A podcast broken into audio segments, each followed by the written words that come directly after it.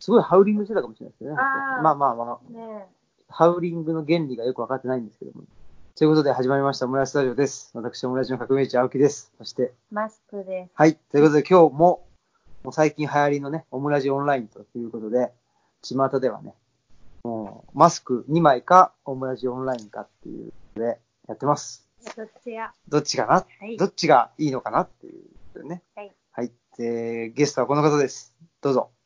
あ、HA ブックストアの松井と言います。やったー。あこの、でもマスク2枚うんぬんっていうのも、もう多分、これをオンエアする頃には、古い。古い話かーもしれそうないで。すね。ね。うん。あ、これ収録日行ってもいいですかあ、そうですね。言いましょ今日ね、今収録日が、う。うん。あのー4月の6日の夜なんですけど、うん、うん。はい。いや、結構なんか、本当最近、一日一日テンションが変わるじゃないですか、僕らも。そうそう。だから、その日に収録したテンションだよっていうのを伝えておかないと、なんか、ずれることがあるだろうなと思ってて。そうなんですよ。この前ね、えうーんっと、あの、西荻の、はい、はい。あの、本屋ロカンタンの、うん、うん、うん。萩野さんとね、オムラジ収録したんですよ。はい。聞きました、聞きました。あ、本当ですかありがとうう。ん。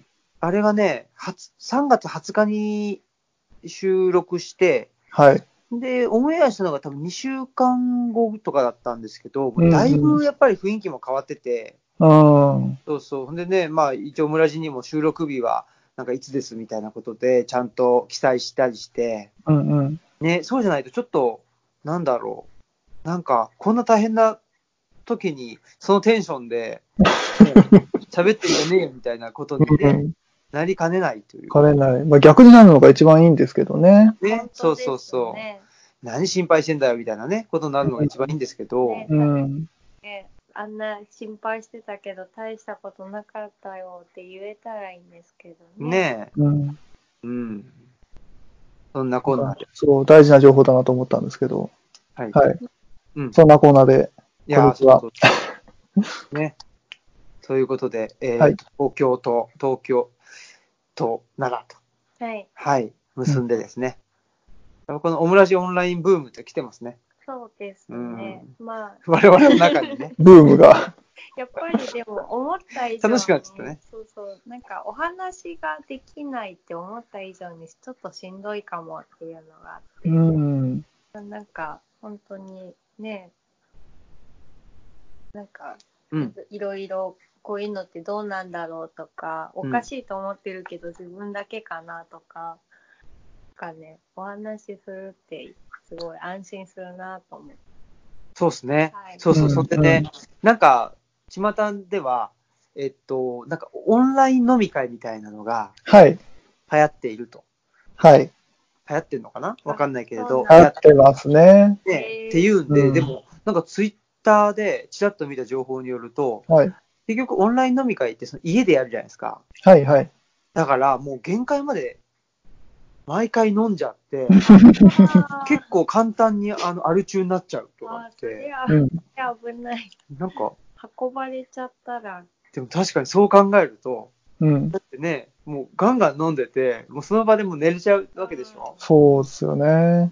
確かに抑制がう最高ではあるけど も、これ最高の日々を続けていたら、うん。これ中毒になるよねっていう。うんうん。何事にもね、限度とか中用が必要ってことですよね。そうですよ。確かにでうも、ん。外で飲んでたら帰らなきゃとかがあるうのん。うん。そうそうそうあそるう。程度ねこう抑制が効くけどそれがないってことです、ね、そうですよ。うん有限性っていうものってね、その自由を縛るって、自由を縛るから全てがマイナスっていうわけじゃなくて、野球だってルールがあるから面白いわけでしょサッカーだってそうまだあ、そし。うですねねえ、制限時間とか、ね、あんなちっこい球、ちっこい球なんであんな細い木の棒で、あのね、と叩かなくちゃいけないんだとかね。何が楽しいんだみたいなそう話になるそわけうですよ。そうそうだからうなんか宇宙人が来て野球を知らない宇宙人が来て地球人は何を楽しそうにやってるのかね、どうしたみたいなね。いちいちルール説明するのが大変なんですけどね。そうそうそそうそう。もそもなんで、ね、木の棒であんなちっちゃい球を飛ばさなきゃいけないんだみたいな。ねえ、そもそもなんで、まず最初に右方向に走るんだとかね。ねなんかそうそね。でも多分なんですけど、うんズーム飲み会も徐々に本当にこれがブームになったら、あの、ルールできていくと思いますよ。ああ、確かああの、例えばズームに制限時間き、まあ、今40、あの、ズームっていうツールを使うと、うんえっと、無料会員だと40分までなんで、1回40分で切れるらしいんですけど、うんまあなんか、飲み会制限機能みたいなのがついて、うん2時間で全員一旦切れるとか、に。ああいや、だってっていうか、野球もあれって、あ、僕は野球大好きなんですけど、うんあのーすごい全部理論立ってるんですよね、ルールがね。うんうんあのーなぜこれがヒットで、なぜランナーはこの時走ってよくて、この時走ってよくなくてっていうのが、うん一個ずつこ、野球のルールブックってむちゃくちゃ細かいんですけど、うん一冊の新書よりよっぽど太いんですね、ルールブックが。うん。なんですけど、全部ちゃんと繋がって一貫性があるんです。へえでもそれって、ちょっとずつみんなが実務的に作ってきたっていうか、あーでも、積み重ねなんだ。うんそうそうそう。うなんかホーム、だからファールラインとかも、こう、これより広いとヒット打てすぎるし、これより狭いとアウトになりすぎるから、この辺ぐらいがいいんじゃねっつって毎日みんなが調整した結果、うん。あの、ダイヤモンドっていうか、あの、ファールのラインができたり、多分ですけどね、できたりとか、あの、うんピッチャーとパッターの距離をなんとなく毎日みんなが調整してきた結果、あの辺にまとまったとか、でなんかこう、実験の産物なんで、うんまあそうですよね。でもね、僕、野球見てていつも不思議に思うのは、はいはい。あの、スタジアムの大きさが違うじゃないですか。うんうんうんうん。あれって、なんか、フェアじゃないとか、あ、ゆるいとこですよね、野球の。ね、なんとかっていう話にならないんかなと思って。だってね、いや、あの、例えば F1 だったら、うんうんその全世界を、ああ、そっか。あの、行くんだけどね。うんうんで、まあ、それぞれサーキットの大きさが違うし、えっと、カーブの数とかストレートの数違うわけですよ。と距離とかね。うん。違うけど、野球の場合はそのホームとアウェイがあるでしょ。うんうだん。からそもそもホームが不利みたいなことだった ら、って思ったりするんですけど、あー、確うんうかにん。あれはどうなのかしらね。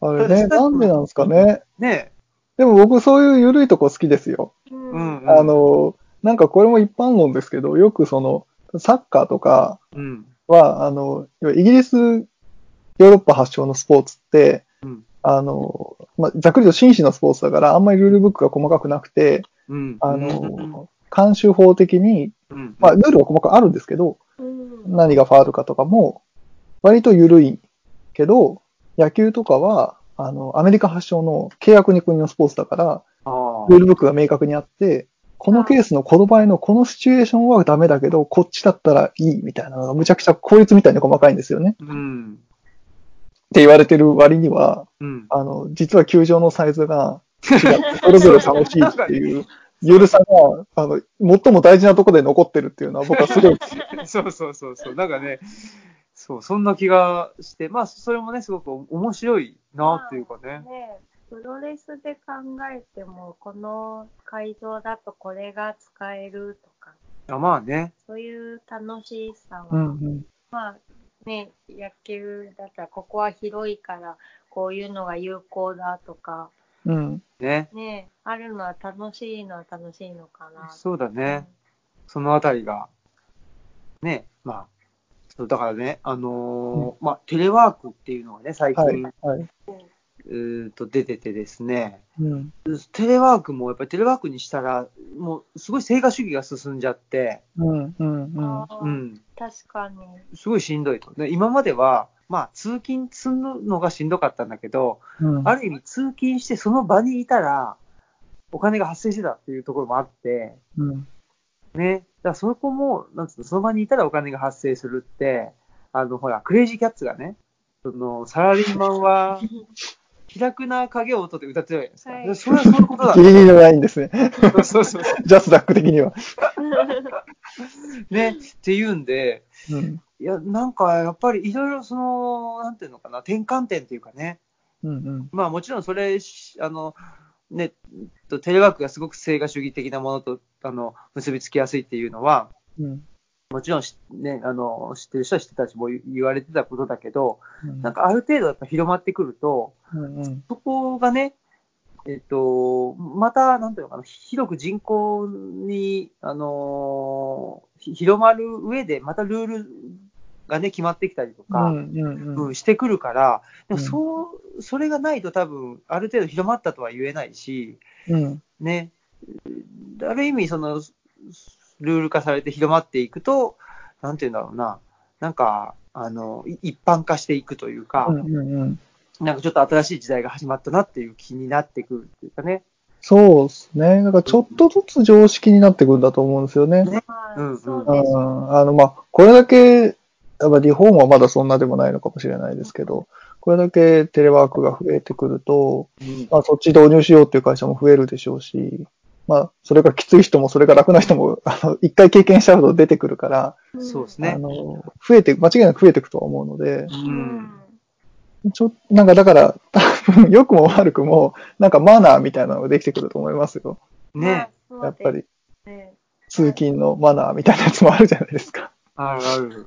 まあ、それもね、なんか、こう経験して、あ、やっぱこれはこうしとか、いた方がみんなが楽だとか、うんねそうさすがにこれはやめとこうとか、うん。今ね、ちょうど僕今事業所でそれ作ってる最中でおね。おー、ああ、テレワークのルールみたいなやつを。そうそうそうそあう。それルールないんで、あうんうん。そもそもその就労支援っていうのをテレワークでやるとか、うんうん。そのテレワークのための就労支援をやるとかっていうものがそもそもなかったところに、うんうん。で、そこ、で、そのテレワークっていうのは、なんだろうな、あとパソコン使って、それこそはい Zoom とか使っはて、い。で、やる訓練だったんですけどね、うんそこ一気になんか飛び越えてコロナでね、うん。なんか、あのー有無を言わさず、テレワークでやらざるを得ないっていう。うんうん。まあなんかね、オリンピックでか終わったら変わるだろうって言われてたのがね、そうそうそう、もう一気に変わらざるを得なくなってきたうんなっていううん感じはしていて、しておりますとうん。いうことですけれども、まあ、我々は東吉野村という山村の片隅にいました、はいなんだか関係が、そういうね、あのー世相と関係があるような、ないよう な、感じの生活を送っておりましてですね。うん。割とい意外と村の中、危機意識高かったりしますけどね、そうそう、高齢化率が高いんでそうね、うんうん。今回のコロナはそ結れ構にならない。うん、危機意識高いんですよ。うん。うん。それこそ、なんか、ね、む、昔の小説とか映画の話じゃないけど、あの、ちょっとした孤立した村で、何らかの病原菌がみたいな話ってよ くある、よくある、よくあるじゃないですか。本当ですよね。閉ざされた村でみたいな。本当ですそうねそう東の人が決してそうじゃないけど、でもなんか、なんかね、それこそお一人出てしまったら、えっ、と、皆さん、すごい不安になるでしょうし、ねどこまで調査していいんだってことにもなりますよね。えね、そうそちょっとさすがに村で第一号になったらっていうう。いや、のだからそういう気持ち、があるから、うんうん。言えずに、うんああああ、うんうん。で、ね、で、その、でも、なんかわかんない、広まっていくみたいなうんことになるとやばいでしょうね。ですね。うんフィクションでよくあるシチュエーションですけどね。そうそうそうそう、一番あるやつ。うん。ねそん時言っとけばみたいなそのうってそうそうそう。どんなフィクションでも必ずあるんですけ ど。そうそう。でも多分、あの、筒抜けだからそれはバレちゃうと、うん、 SNS より早い拡散力。ねえ。回覧板とかでね、みんなあってね、まあ、そんなことで、ねわたわた過ごしておりますけれど頭もを、過ごして、今は今で。うん。そうですね。まあ、ただね、その、なんていうの、タイムリーな話題ばっかりしてもね、うんそのタイムリーがどんどん変わってっちゃうから、そうそうっす。仕方ないなっていうことで、はい。うんはい、お、ちょっとあジングルなジングルを流したいと思います。はいじゃあ、行きましょはい。う。ジングル、お願いします。どこにいても、どこにゃにゃ、どこにゃにゃ、どこにゃにゃ、どこにゃにゃ、どこにゃにゃ。これはもう、元からハウリングをししているっていう、ハウリングそうですね。なんて言うんでしょう。わかんないけど。結構、僕ジングル流してるあ瞬間を初めて見ました。あ本当ジングルは何度も聞いてるんですけど、あ、こうやってやってるんだ、みたいな。手作りですね。えーラジオの人にはお伝えしないですけどね。本当ですね でも画像で繋いでるんで分かってるだけ。そうそうそうそう。ものすごい楽しかっデジタルとアナログの融合です。ね本当にね。アナログでしかない気がする。えっと、ごめんなさい。で、なん、なんて言ったんですかどえこに行どってこに行もっ。ても本屋って行ったんです。あはいいはい。本屋のとこがちょっと羽織って たから、そうですね。どこにいても、わや、わや、わや、そうみたいな感じでどこにいても本屋。ありがとうございます。素晴らし大い。事なところ。松井さんのね、そうですね。どこに行っても。どこにいても本屋という、この、えーはいハブ、ハブ人はい。といあう、のそううちのお店は HA ブックストアで、えー HAB と書いてハブと読む、はい略称でやってるんですけど、うん、はい。ねそ、こでまあ、ジーンというか、ちょっとした本をね、実出版的なやつを作りまして、ねえ。これ、かっこ、表紙すごいかっこいいんですけど、これはどこなんですか表紙、あ、本のね、表紙にあの写真があるんですけ写真ど、がある。うんこれね、台湾の本屋です。あああ、ーいいですね。台湾の、えっ、とね、ここは、浮き、浮き光書店うーうんん。冬のふに、うんえー光と科学書店だったはずなんですけど、えーそこの外観です。素敵ですうね。んこれ、最後の、最後の方って言ってもあれかな。最後の3分の1ぐらいは、台湾、最後の方ちょっと台湾行ってるんですよ台ね。湾にね、行かれてますよね。いいな。ね。たでね、台湾のね、ところでね、僕気になったところがあってね、付箋を貼っているんですよ。はい。どれだっけな。えーっとね、ちょっと待ってくださいよ。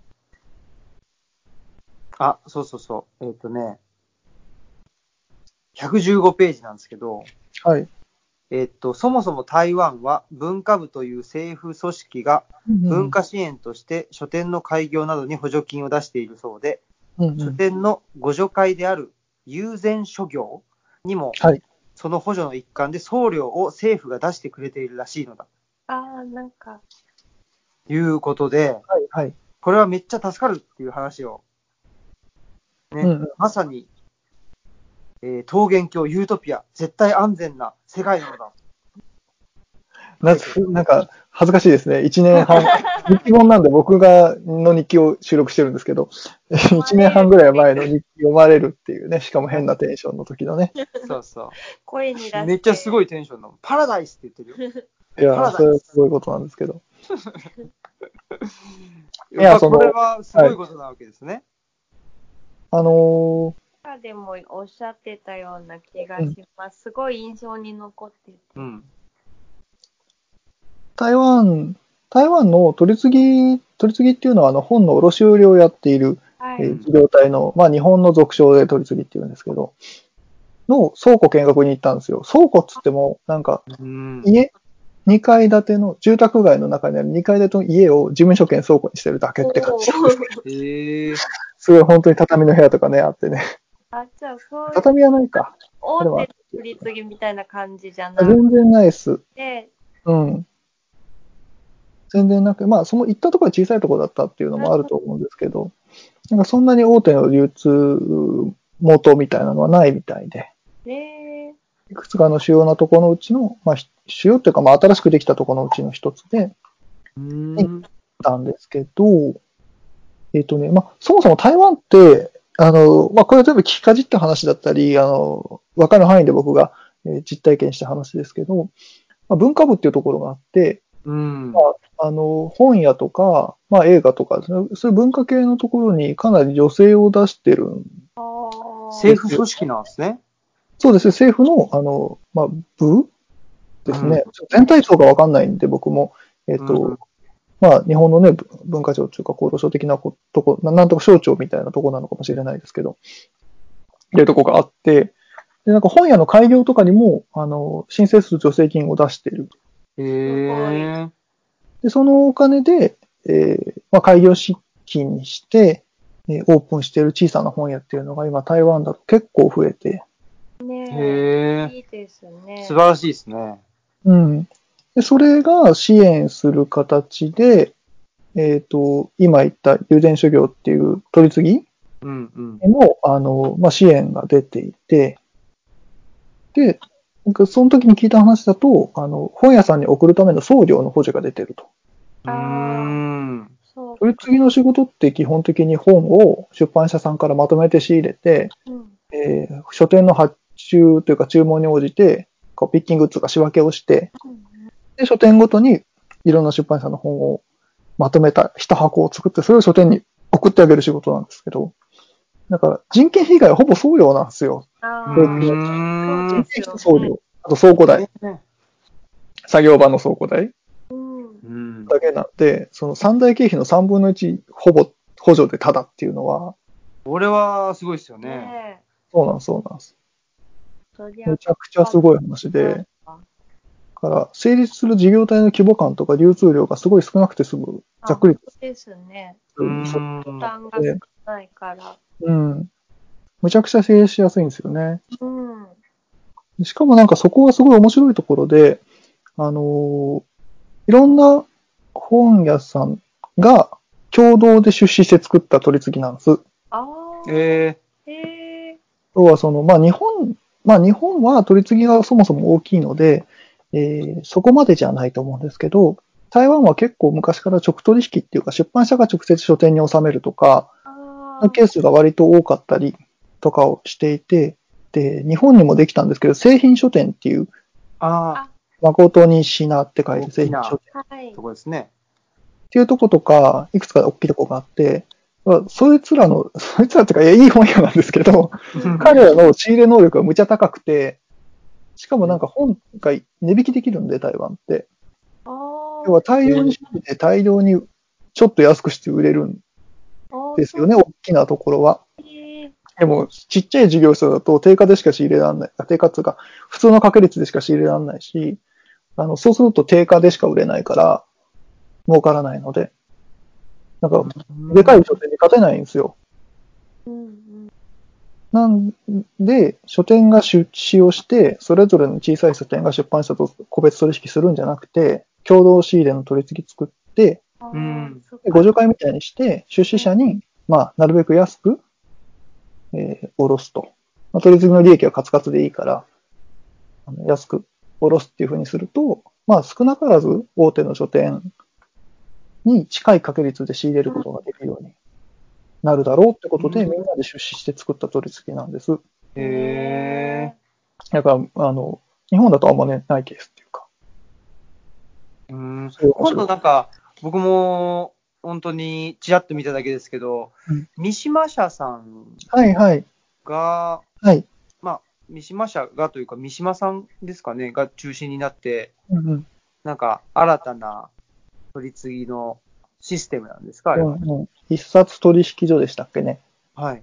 僕もちゃんと説明会に行けた、あ説明会が都内であったんですけど、あーイベントの、公式イベントの。まだ僕ちょっと行けてなくて、概要しか知らないんですけど、あれは、そうですね、あの、どの書店でも使える、うー受発注システム兼宣伝システムみたいな感じだと思います。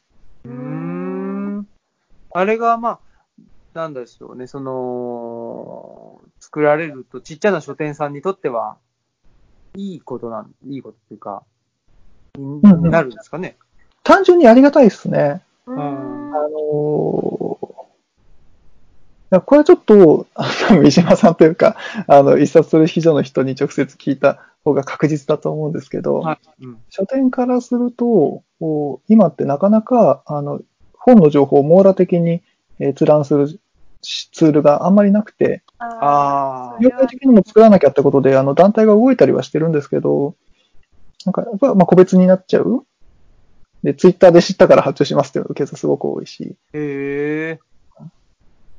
そうなんまあ、だその、配本っていう、なんていうんですかね、自動で本が送られてくるシステムがうん大手書店というか、普通の書店にはあるので、うん。知らなくてもて、ある程度適切な本が送られてくるっちゃ送られてくるんですけど、うんまあ、ロスもあるし、僕みたいなあの小さな本屋さんとかには、あの、配本はないので、うん。自分たちで発注しなきゃいけないっていう中で、うん。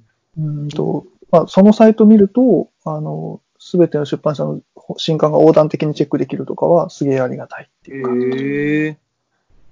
と出版社側は出版社でやっぱり、あの、小さな書店にまるっと営業するのって今難しくて、うんうん。あーやっぱりその営業効率とか費用とか考えると、営業さんが回るのが都内の大型店だけっていう出版社はあの、たくさんありますし、うんう回りたいけど、なんだろうな、あの、足代が出ないから地方に行けないっていうところもたくさんある。うん逆に地方の出版社で、あの、東京に行けないとこもあるから、そういう形で、あの、なんだ、まとまったツール使って、うん広くうん書店の規模問わず、うん仕入れ情報とか新刊情報が発信できるとかは、まあ、ありがたいでうす。んで結構みんなた望んでいたことなので、うん。あ、西松さん作ってくれたんだっていう印象がすごい強いです。うん。確かにすごいですね。図書館でもまあねなんか頑張ってちょいちょい情報を集めて仕入れるしかなかったので、ねうんでも図書館はね、まあ、その、コーナーはあるけど、TRC って大きな会社があ一あっ応て、まあ、そこがカタログ作ってたりとかしてますけど、まああのそうですそこがいいか悪いかっていうのは、やっぱり図書館によって、そうですね。あの、やっぱり、なんだろうな、良し悪しがあるので。うんうーん。そうか。でも今、一人出版社のね、方も増えてるような気がするんですよ。うんだし、一人、一人というかなんだろうな。まあ、いわゆるなんか、独立系本屋さんうんうん。がね、が、あのー各地に増えているような、あの、うんうん感覚があるので、うん。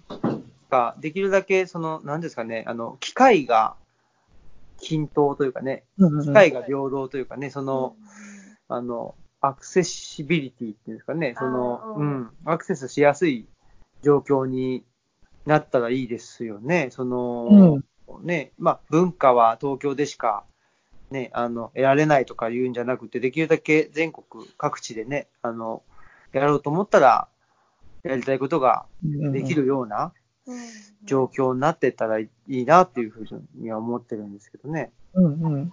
本当だから、まあ、三島さんのその一冊歴史もそのうちの一つだと思いますし、うんなんだろうな、みんなが、あの、すべての書店とすべての出版社が情報出しができる、なんか、あの、プラットフォームみたいなとこがある、うんこ便利だな、便利だしありがたいなと思いますね。ねえそうですね、うんそれは図書館員にとっても普通にありがたい。やっぱいいもの入れたいし。うん。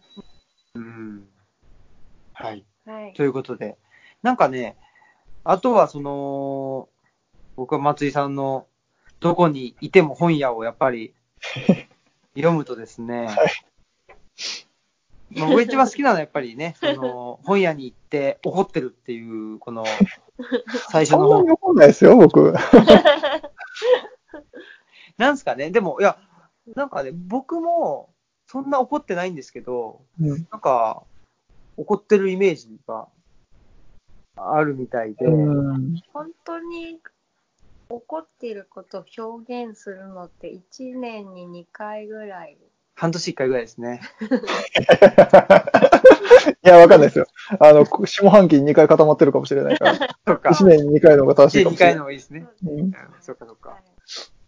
でも松井さん、その本屋に行って、はいはいまあ、なんだろう。やっぱり、視点が全然違くてね、僕とは。うん。あ、そういうとこ見るんだ、みたいなあところも、なんだろうあ、ね。私まだ読めてないから。あの、なんだっけ、なんかろ、六本木のね、最初の方かもしれないね。六六本木の、はい。本木のなんか、 これいいのかななんですかいや、まあいいんじゃないですか。あ、すげえ最初の方ですけどね。はい。なんか六本木の、六本木じゃないのかな、これ。確か六本木だったよな六本木って何回言 うんだ。六本木なんか行ったかな、僕、この2年間ぐらいで。そもそも。記憶がない。えっとね、でも、ミッドタウンで迷ってるうちにうんぬんかんぬんって書いてある。あ、日比谷か、これ。あ、日比谷ね、ああ、いや、そうすごい、序盤にすごい怒ってしまったのはそこじゃない ですか。なんかそこで怒ってるから、すごい怒ってるみたいな、あの、印象を与えかねる、与えるんですけど、おうん多分怒ってんのそこだ け。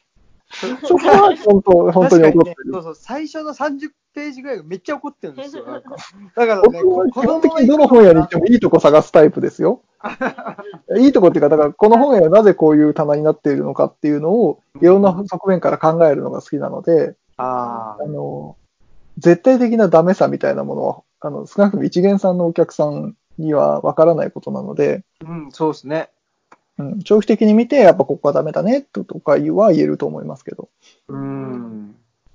いや最初だけです、もうマジで怒ってるのは。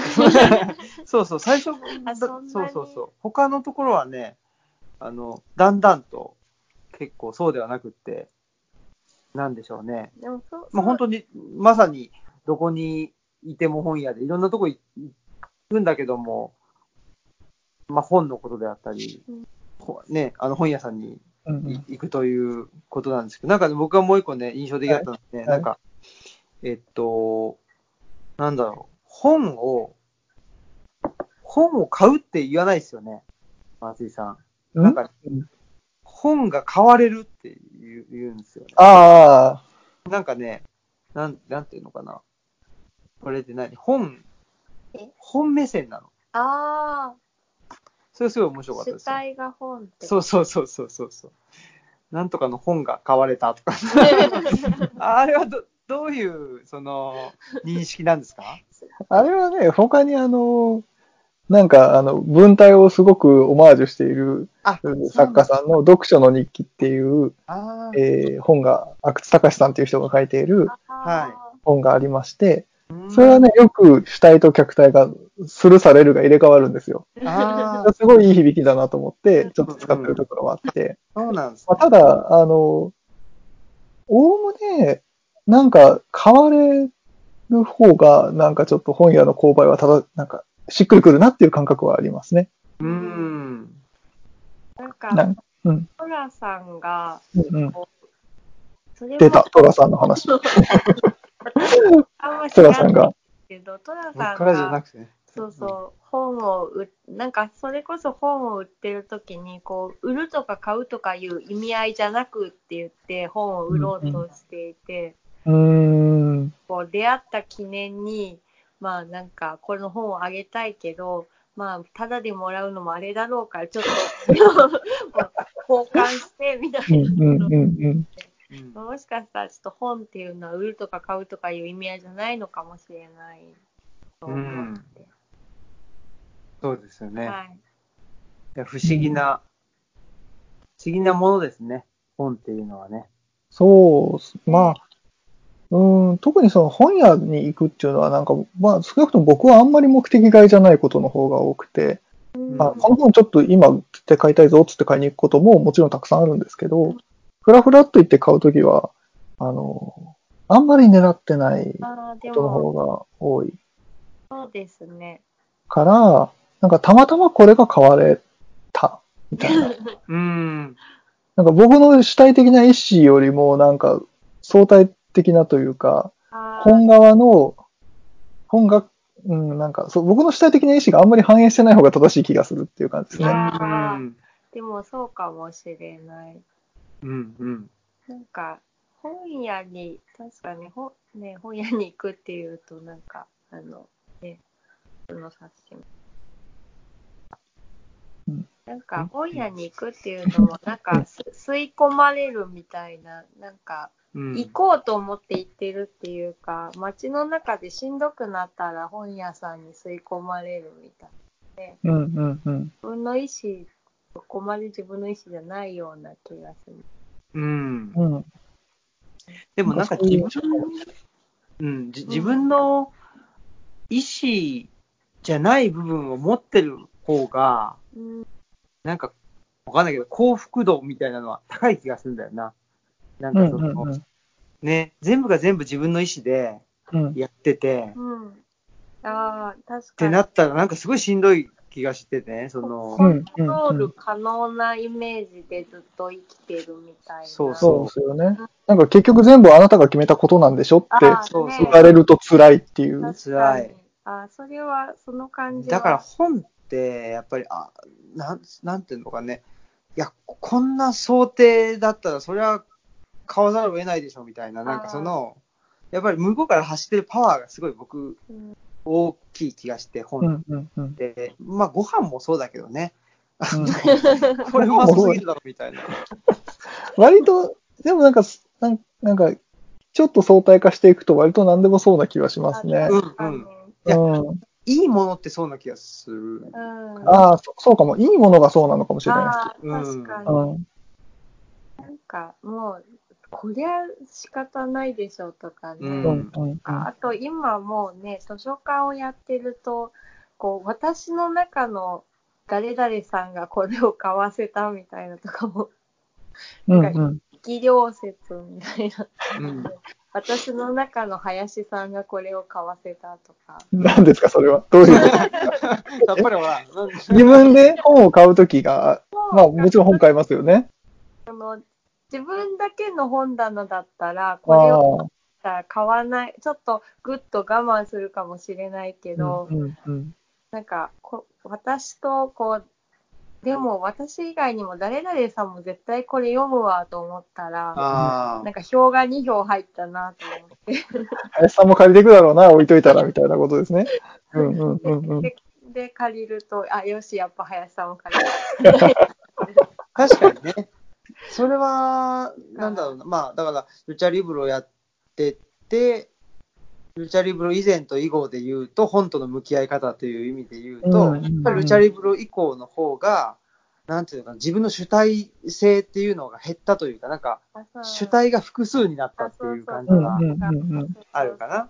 私の中の林さんとか、私の中の大谷さんとかが買わせてるみたいな。でも本屋さんってちょっとそういう感じなんじゃないですかね。どうなんだろう。なんかうん。うん。ね、その自分がどんなに欲しくっても、やっぱここの本屋さんとかこの場所じゃ売れないなっていうものに関しては、うん。うん。ちょっとね、やっぱり、まうあん、それでもなお自分が、あのーなんだろう、売ってやるんだっていう本もあるんだとは思うんですけど、うんうはいね本屋さんのその、どうなんだろう、うんそうそうどういう考えでね、その、本を仕入れてますうん。うん。かは。そこは、でも、あ、でもというか、えー基本的にはバランスを必ず両面取りますね。ああの、ある程度一般的なお店であれば。うんお店の傾向によって、どっちに寄せるか、あつまり、えー自分の好きな方に寄せるか、お客さんに寄せるかっていうのはあって、あの、やっぱり売れてる本を仕入れなきゃいけない、なんだ、ショッピングモールの大きなお店とかもあるし、ーあーうんまあ、僕みたいな本当に7坪とかで店員僕しかいないみたいなところは僕の趣味によるっていくんですけど、うんとはいえ必ず、なんだろうな。これは誰、どういう人に売れるかっていうか、まあざっくりとうちのお客さんに売れるかうんみたいなせめぎ合いと僕の欲しい、まあこれは仕入れるべきだっていう本のせめぎ合いは必ずしもあります。あ必ずあります。あ、そうですよね。あとは、なんか、なんだろうな。まあそう、うちの店とかだとすげえいいけどやっぱ高すぎて売れなさそうとか。ああ、まあ、あの、あの、ううちぐらいだとその、その程度です。あの、すげえ良かったらやっぱり仕入れちゃいますね。うんうちの場合は。うんうんだから、だからそ、そこは、あの、特に僕はなるべくストレスから逃げている、生きていこう、生きたいタイプなので、うん割と逃げていて、えっ、と、売りたくない本とかは、あの、まあ、いい本で売りたくない本ってほとんどないんですけど、あの、売りたくない本とかはもう絶対仕入れる、ないですね。仮にめっちゃ売れそうって思っても。うんううんんなんか、それは結構その対照的な、対照的っていうか、不特定多数に開かれている店であればあるほど、当然のようにその必要はあって、うんうんだから全然趣味が合わないけど、やっぱり売れてるから、あの、仕入れておこうっていう判断によらざるを得ないケースだってたくさんあると思います。そうですようね。ん、僕はなんか、紀ノ国屋の新宿本店のわかんないですけど、店長とかだったら、あの、売りたくない本でも、あの、一応し、もちろん仕入れて売らないとお店成り立たないから、うん売ります。まあ、ただ、あそれが大前提で、でも、超えちゃいけない線引きがあるから、うんこの本は売っちゃいけないだろうみたいなやつは、本当は売っちゃいけないです。まあそうですよね。ざっくり言うと差別とか、うん、そうです。ヘイトとか。ままあ、そのヘイトの基準を、どこにハードルを置くかっていうのもあるんですけどね。うんまあただそ、そこが、あもしかしたら今ちょっと崩れてきてるのかもしれないし、まあそれヘイト本が置いてあるみたいな問題に、こうんうんう、話飛んじゃいますけど。まあそうですよね。うんまあなんか、でも、なんとなく、でもそれでもこう、スタンスっていうか、わかりますけど、置いてあっても、こう、なんかちょっと端っこに寄せてあるなとそうそか、うそう。なんか、そういうのを見ますよね。やっぱ、あの、ちゃんと本屋行く人はそういう。そう、だから、あなんか多分、あんまり入れたくないけど、まあ、ちょっとこう、仕方ないんだろうなとか、うんうん。まあ、それか全面に押し出してたら、ああ、そうなんだって思う。そうそうそう。あ、もう本当にそうです。僕もそう。うんうん僕もなんか日記の中にそういう記述があるんですけどうんうん、なんか、あの、そういう本を、なんかしれっと一面ポンと面出し、まあ、売れてた本だったんで、面立ちしてあるんだけど、それのカウンターとか違う価値観の本とかを、で、コーナーをすぐ隣に作ってる本屋とかがああっーて、それもいいいいなぁと思って過ごすところもあれば、なんか無作為にドーンって大量にメンチンしてやって、よく使う本やだけど、マジこれダメだ、もうこれね、っていう気持ちになる時もあります。うん。そうですよね。なんうかん、こう、ね、ちょっと片目つぶって本屋に最近入らなきゃいけないっていうのが、まあ、なんかね、それ、やっぱストレスうん。だなっていうのはね、だからやっぱ、一番すごい目立つところに置いていると、結構目つぶらなきゃいけないから、ちょっとまあ、しんどいなって思ったりとか。うん。まあね、これはでも、難しい話というか、難しいのかなわかんないけど、やっぱり、うーん、リテラシーがね、うん。求められてますよ。うん。その確か、に本屋をやる側もそうだし、うんその、なんだろうな、うーん、まあ、いいい本と出会いたいと思っている人もそうだし、やっぱり、リテラシーというか、マナーというかね、うんうんそれを、あの、まあ、本屋さんもそうだし、まあ、うちも、ね、施設図書館っていうのもそうだけど、やっぱり育てていかなくちゃいけないんだろうなっていうことは思ってますよね。だからその、ヘイト本がね、特に普通に置いてある風景って、やっぱり良くないし、その、でもそう、そういうのが普通だと思っちゃってるような、ね、風景があるから、でそれって普通じゃないよねっていうところって、そそれ僕、本屋さんだけの問題じゃなくて、うんもうっんと本当に社会全体の問題で、うんううんんううんんうん、そこはやっぱり本屋さんだけの問題に押し付けちゃうと問題あるし、うんうんと思ってますねね。まあ、ただ、一方で、その配本の、そのね、あの、さっき言った、その、システムで、なんか、頼んでないのに送られてくるみたいな状況もあるっていうのうも、んなんか聞くので、まあでも僕割と強権派というか、うんそうだって配本されても返せば、あ、返せばっていうのは、つまり返品ができる、多くの本は返品ができる。うんえ特に配本されてくるような本っていうのは大体返品ができる。あうんーですね。あの、なんで、売らずに返せばいいいいだけなんですよ、本当は。うん、うーん。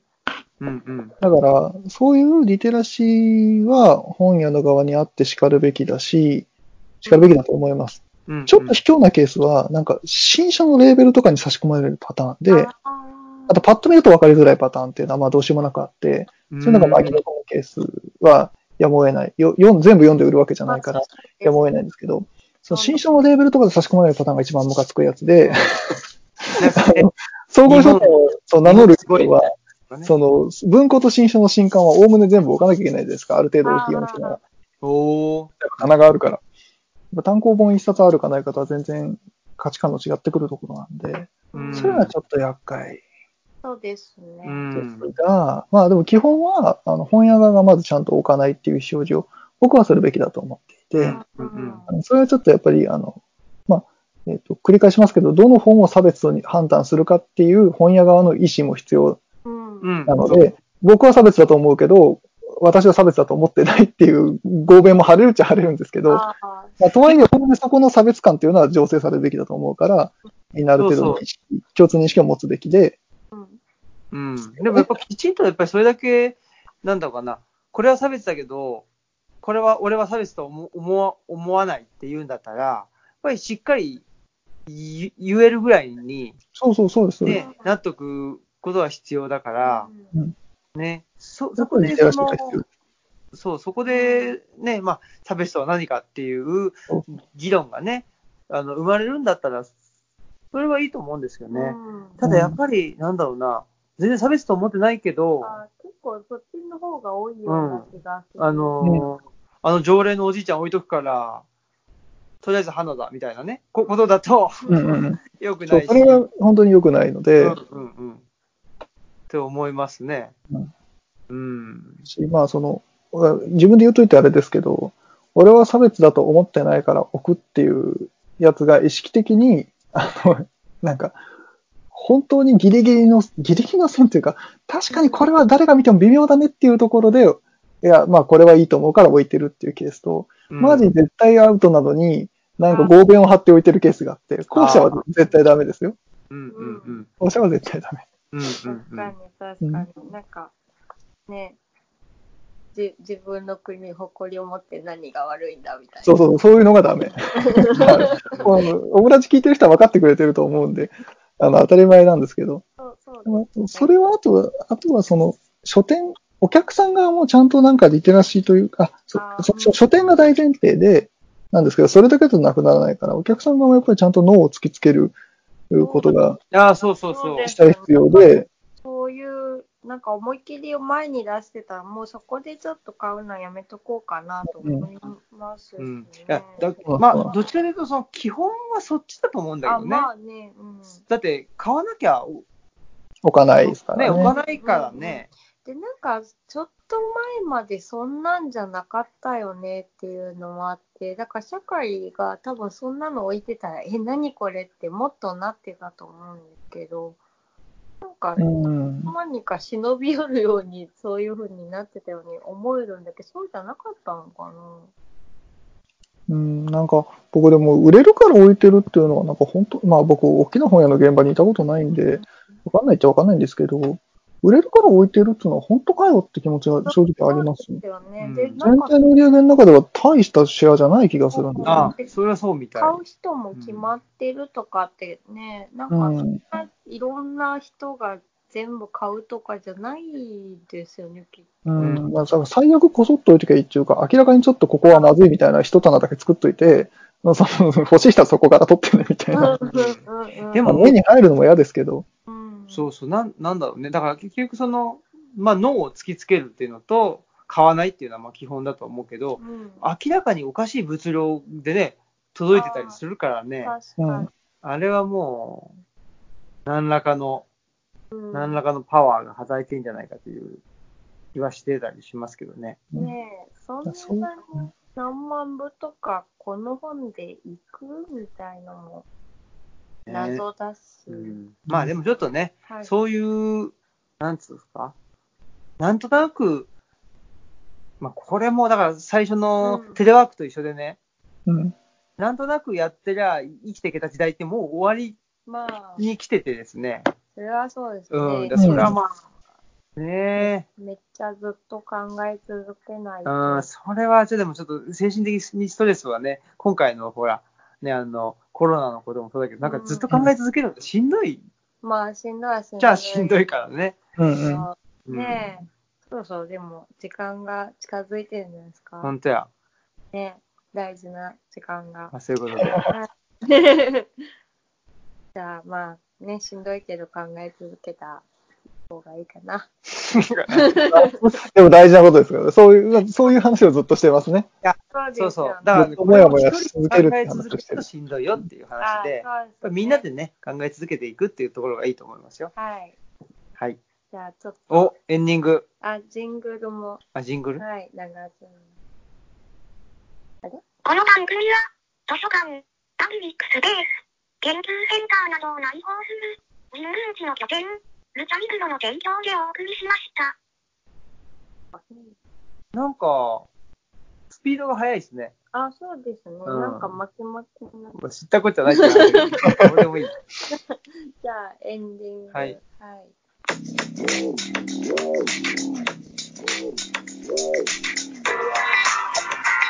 エンディングの音声だけやっぱりちょっと大きいのはなんでなんですかねえあ、そういうことか。はいはい。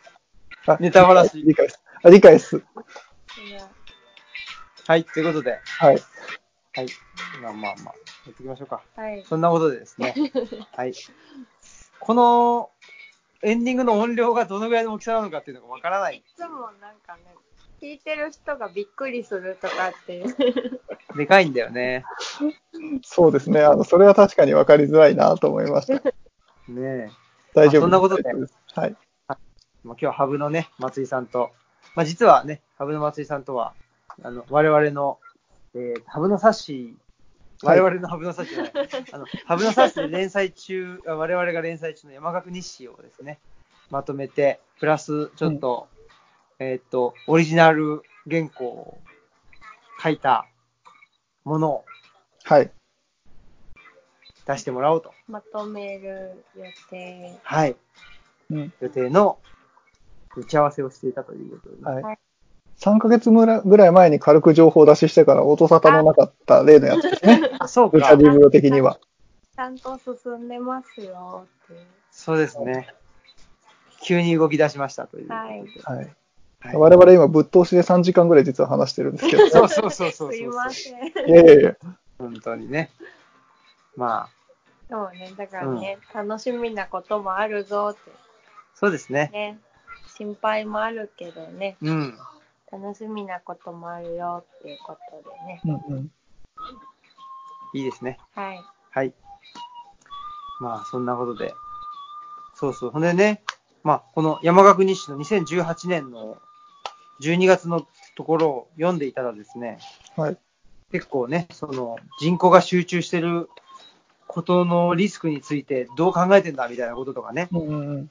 言ってたりとかしてて、なんか実は、まあタイムリーであったりとかうん。するなぁなんてね、思ったりしております。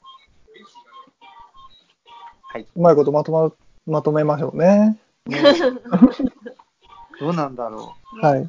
でもね、なんか、本当に、今こそ、ね、いい内容になるんじゃないかう。。そうだね。